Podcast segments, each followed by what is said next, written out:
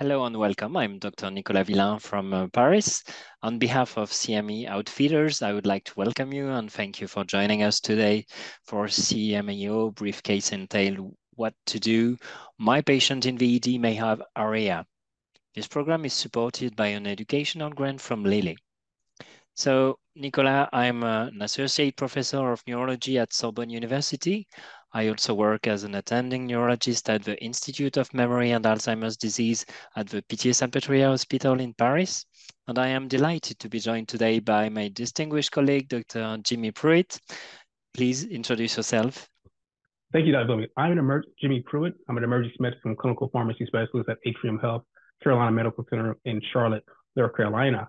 ARIA is going to be very important for us because this is something that is necessarily new and I think it's going to be unique for us and important for us to be able to get this understanding and education prior to seeing these patients in our emergency department during a more controlled environment. Because we, as we all know, in emergency department, we don't have a controlled environment. We don't have the time to be able to differentiate all of these things, especially things that are new, such as ARIA. So I think it's going to be a phenomenal presentation, and I'm really excited to talk about this more. Thank you, Dr. Pruitt. And our learning objective for today is to develop a best practice protocol to triage patients who present to an emergency care setting for the likelihood of ARIA in association with ATT, anti-amyloid therapy treatment. So we will first get started with a couple of audience response questions to test, to test your initial knowledge. We will address the correct answer later. And a second question that we'll answer later on. So now let's meet our patient, MJ. All right, team, let's meet our patient. This is patient MJ, a 68-year-old female brought to the emergency department by ambulance following sudden speech impairment. Time of arrival was about 1500 or 3 p.m. The patient's chief complaint was sudden, severe difficulty in speech, a mild confusion disorientation, an unsteady gait observed by the family members. In the vital on arrival with a blood pressure of 160 over 90 with a heart rate of 88 beats per minute. The respiratory rate was 18 breaths per minute and the oxygen saturation was 94% on room air. The temperature was 36.8 degrees Celsius or 98.2 Fahrenheit. So starting with the patient case, the initial observations was uh, appearance was mildly distressed responsive but having trouble articulating words. From a neurological standpoint, it was a slight facial droop on the right side, no evidence of motor deficit. And from a cardiovascular component, he had a regular heart rhythm, no murmurs or gallops. The past medical history was significant for myasthenia gravis, of sleep, obstructive sleep apnea, hypertension, dyslipidemia. And the surgical history is positive for thymectomy, tubal ligation, and appendectomy. The family history was significant for Alzheimer's disease in the mother with an onset of 70 years old and mixed dementia in the, in the father with an onset of 75 years old. So based on the patient's initial presentation, which condition is most likely? So the correct answer is going to be B, acute ischemic stroke. This patient's symptoms of sudden speech impairment, mild confusion, unsteady gait, and a slight facial droop are classic signs that point towards neurological events such as acute ischemic stroke, making it the most likely diagnosis based on the initial presentation. Olivia, what other diagnosis or considerations should we keep in mind at this point, given the patient's presentation or history? Well, in front of a sudden neurological deficit, you always have to keep in mind a few differentials, including a partial seizure or migraine with aura, these two differential are all the most relevant here since the patient is under some drugs that may be responsible for seizure. We will see and discuss that later on. As we go into the uh, ED stroke alert activation, there's a few components we have to discuss. The criticality of the prompt response, this presentation of symptoms consistent with stroke this is necessitates immediate action. Time is brain principle underscores the urgency every minute counts in mitigating the potential neurological damage.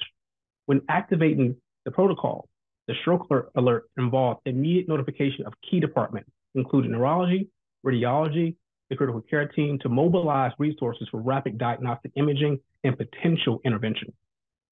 In regard to preparation for urgent intervention, the team prepares for potential life-saving measures, including CT imaging, IV thrombolytic, and aligning with standard protocols for acute stroke management. Let's give the audience another chance to participate with another audience response question. Which clinical trial medication relevant to the patient's case is associated with an increased risk of developing ARIA? Here, the correct answer is C. Why? Because donanemab is an investigation anti-amyloid beta antibody evaluated in the Trailblazer ALZ 2 trial for the treatment of Alzheimer's disease. One of the known complications of amyloid targeting therapy like donanemab or lecanemab so lecanemab and aducanumab would have also been a correct answer here. Um, is amyloid-related imaging abnormalities ARIA, which includes ARIA-E for E edema or effusion, and ARIA-H, H for hemosiderin deposit. This makes it a critical consideration in the emergency setting for patients presenting with neurological symptoms, as it could indicate ARIA rather than a typical ischemic stroke. And in the case of ARIA, uh, sudden neurological deficit could be the sign of a partial seizure or sign of a deficit due to edema. For the same, uh, regarding ARIA-H, uh, transient neurological deficit could also be the sign of a TIA, transient ischemic accidents, and uh, or if it's not transient, it could be a sign for a macro hemorrhage. So you should have this differential in mind when you're facing patients who are under anti-amyloid therapies and who could who could have ARIA related to their drugs. So now let's move on understanding amyloid beta targeting therapies. A few overview. Lecanemab, aducanumab are example of novel FDA-approved beta-amyloid targeting therapy for the treatment of AD. Donanemab is under investigation. Approval is expected in early 2024. What is the mechanism of action of these anti-amyloid beta targeting therapies? Well, these therapies bind to with varying affinities to various stages of amyloid beta on the amyloid beta plaque formation timeline. What were the main results of the clinical trial on demonstration of efficacy? The results from these trials of individuals with early stage Alzheimer's disease have shown promise in reducing amyloid plaques in the brain and potentially slowing cognitive decline. And we've seen a few adverse effects with these drugs, infusion-related reactions, increased risk of hemorrhage when we are treating this patient with concomitant thrombolytics, gastrointestinal symptoms, and what we are discussing today, ARIA. Now, if we move on to understanding this ARIA, ARIA in AD therapy is a notable side effect of treatments such as lecanemab or donanemab or aducanumab and can be detected via brain imaging. It can be 100% asymptomatic in three, in um, three quarters of patients treated with uh, uh, anti-amyloid therapy, uh, ARIA is asymptomatic, but in 25% it is symptomatic. We have two types of ARIA that can be together, uh, simultaneous uh, in the same patient. We can have ARIA-E for edema and ARIA-H for hemorrhage or hemosiderin. Why does it matter to into a, an emergency department? It matters because it can mimic ischemic stroke. We can have sudden neurological deficits and therefore sudden neurological deficit can be due to an ARIA, which is a side effect of this treatment. So you must have this differential in mind when you have a patient with Alzheimer's disease who may be under these treatments. The medication that can cause ARIA, as we said, are lecanemab, aducanumab, donanemab, and gantenerumab. At the moment, as we said, only lecanemab and aducanumab have an FDA approval in the US. What are the best MRI protocols for ARIA detection? ARIA can be detected by CT, but we will see that it has a lower sensitivity. So the gold standard is MRI.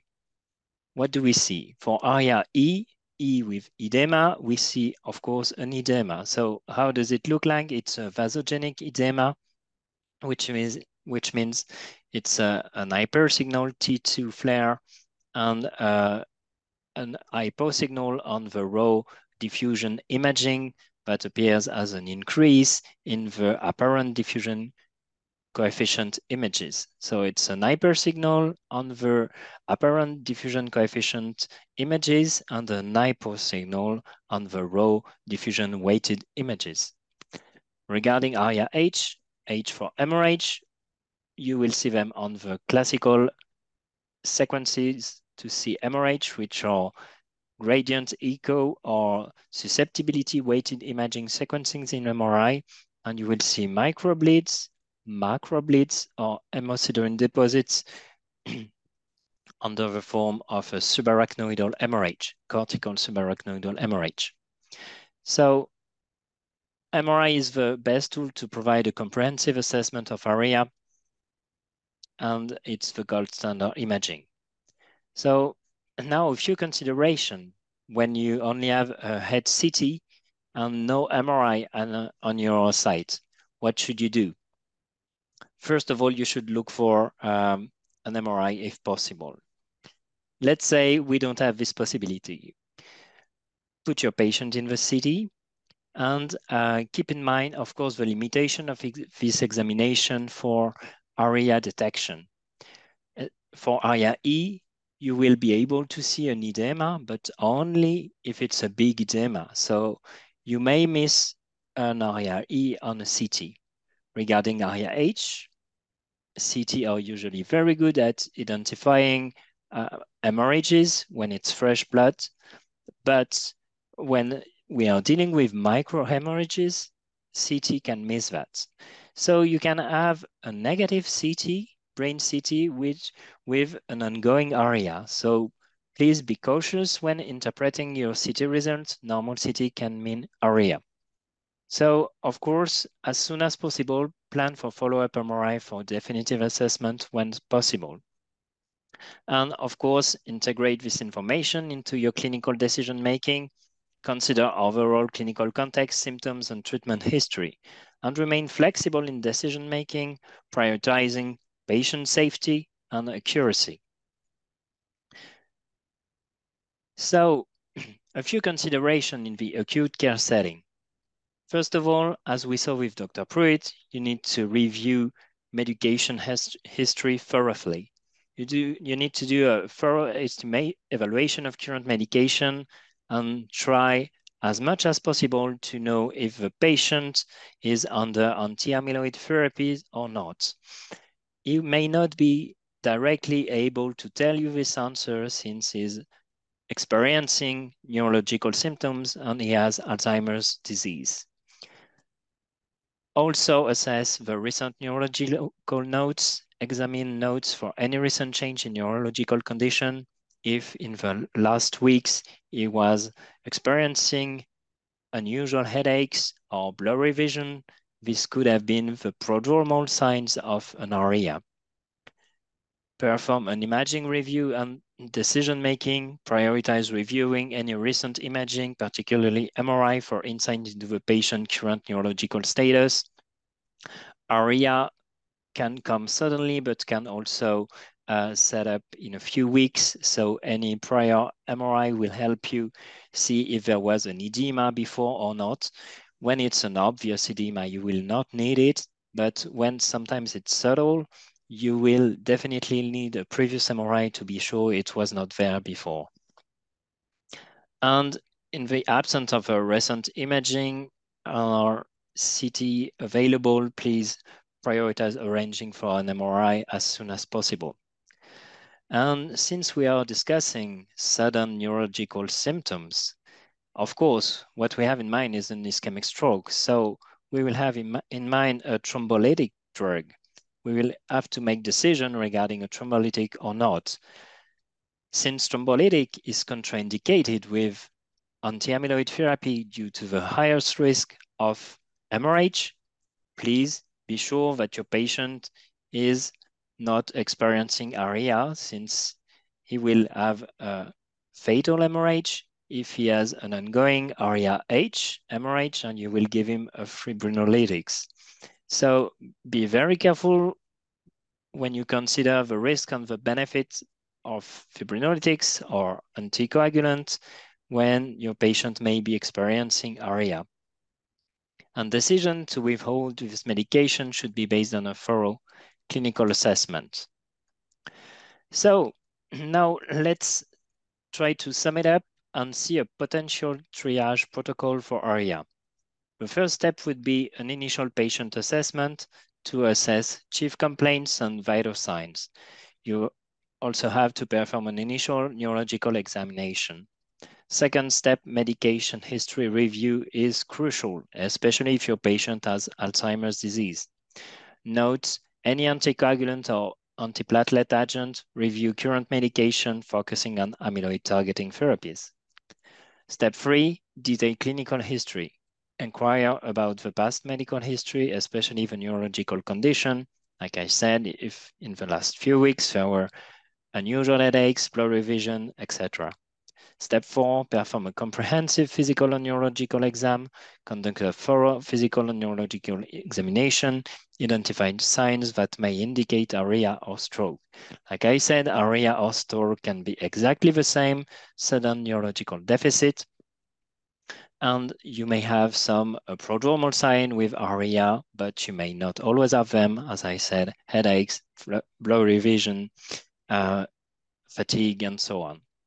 Step five, decision point, imaging and treatment. Consult a specialist, a neurologist.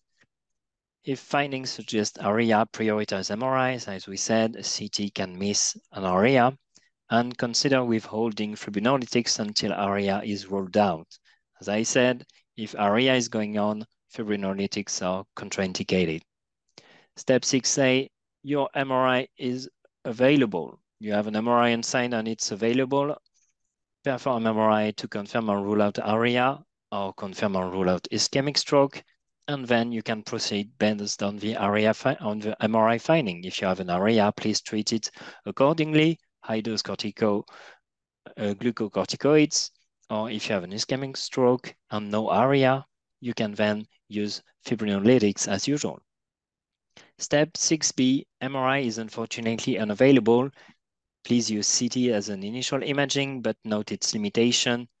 Plan for MRI as soon as possible, and please avoid fibrinolytics if you have a remaining concern regarding a possible ARIA going on, even if your CT is normal. So most of the time, withhold fibrinolytics, but you can go for other procedure, for example, intravascular treatment. Step seven, consider holding and discontinuing treatment, hold fibrinolytics, and consider supportive care. As Dr. Villain mentioned, this is going to be a protocol that I believe that can be essential for us. We have protocols and things put in place for a patient with ischemic stroke and ischemic uh, hemorrhagic stroke, but we haven't really got to the point where we understand the step-by-step process. And many emergency departments, including the ones that I've worked in and consulted in, has not gotten to where we have a set protocol. So I think it's very key to, to highlight certain aspects that kind of divergent from what we usually do. Again, that medication history is going to be very important and vital. And that's where we can have different people working with us, whether that's going to be your pharmacist, whether we have pharmacy technicians that are doing medication histories. That's going to be very key for us to do in a very rapid uh, time frame. And, and the next component of, of this is mentioning that not all places have MRI. So I think this protocol, this triaging protocol is going to be great for us while highlighting the component that may be a limitation. Again, we want MRI. We want to get it as soon as possible. But realistically, um, in very busy ER and maybe maybe resource limited ERs throughout all the places that may be receiving this education, it may not be available. And we want to make sure we highlight that if a CT is your initial imaging modality, that's going to be with limited uh, utility. So again, getting the kind of caveat that is making sure our neurology colleagues that can get more advanced imaging and can prioritize getting patients to MRI is going to be available. So this initial protocol here is going to be, I think, something that people can implement in their emergency departments and something that we should be starting to think on now, because again, we're probably seeing these patients, but we are probably not identifying them. And this is a good way for us to start to put things objectively on paper to identify these patients. So I will turn it back over to Dr. Pruitt to discuss further consideration in the acute care setting.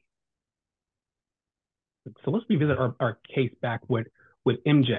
Upon reviewing the patient's medication history, immediately identifies ongoing therapy and alerts the emergency medicine physician. The neurologist then conducts a detailed review of the patient's previous imaging studies and is highly suspicious ARIA E.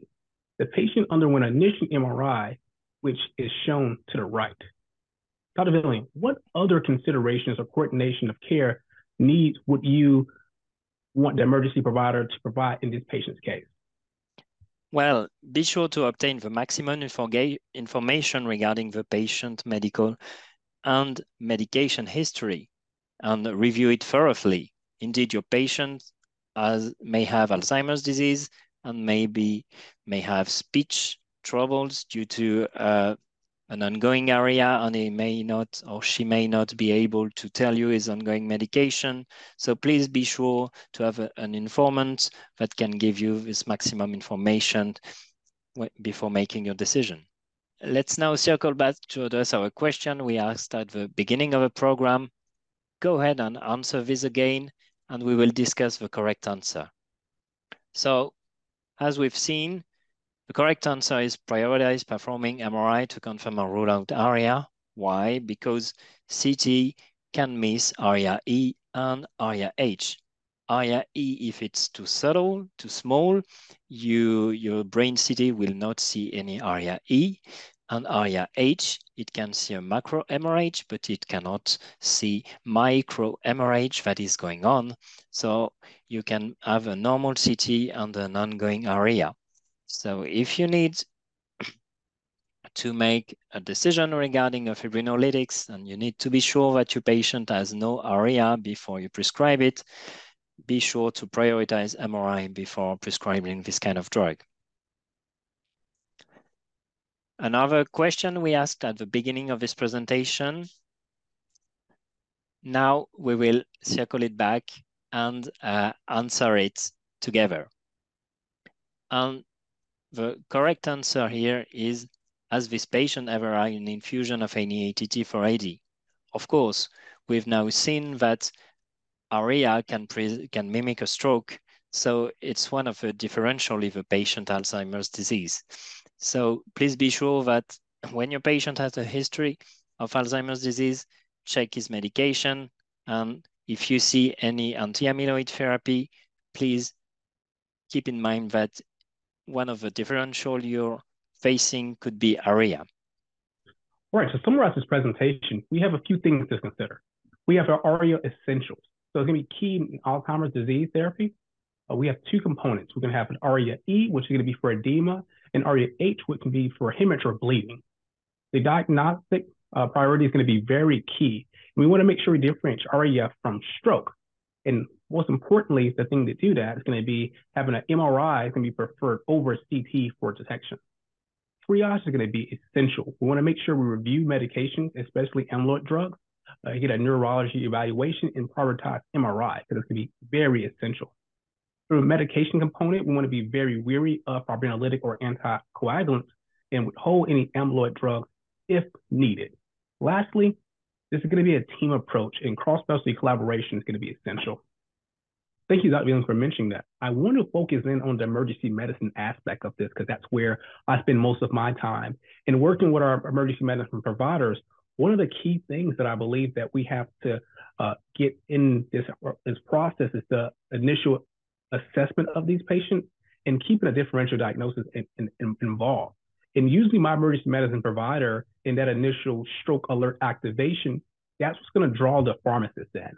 And I think once that emergency medicine provider activates this, this stroke alert, initially we can get all the other people involved, whether that's going to be the, the neurologist, the general practitioner, the radiologist, and for me, the pharmacist. So when I get a stroke alert activation come to my pager, this allows me to rapidly get my resources in place, whether that's going to be me uh, checking the medication history, checking clinical trials, checking the note very rapidly to assess these patients and I believe that's going to be a key area where whether that's a pharmacist or a pharmacist extender like a technician or uh, a student that only does medication histories that can key them in in focusing on figuring out not just anticoagulant anticoagulants that we usually see, but all these other amyloid therapies that we can we mention. And this is going to be a key change, I think, to emergency medicine. And this can be something that this education that we're providing will allow the emergency practitioner and your pharmacist to really key in on starting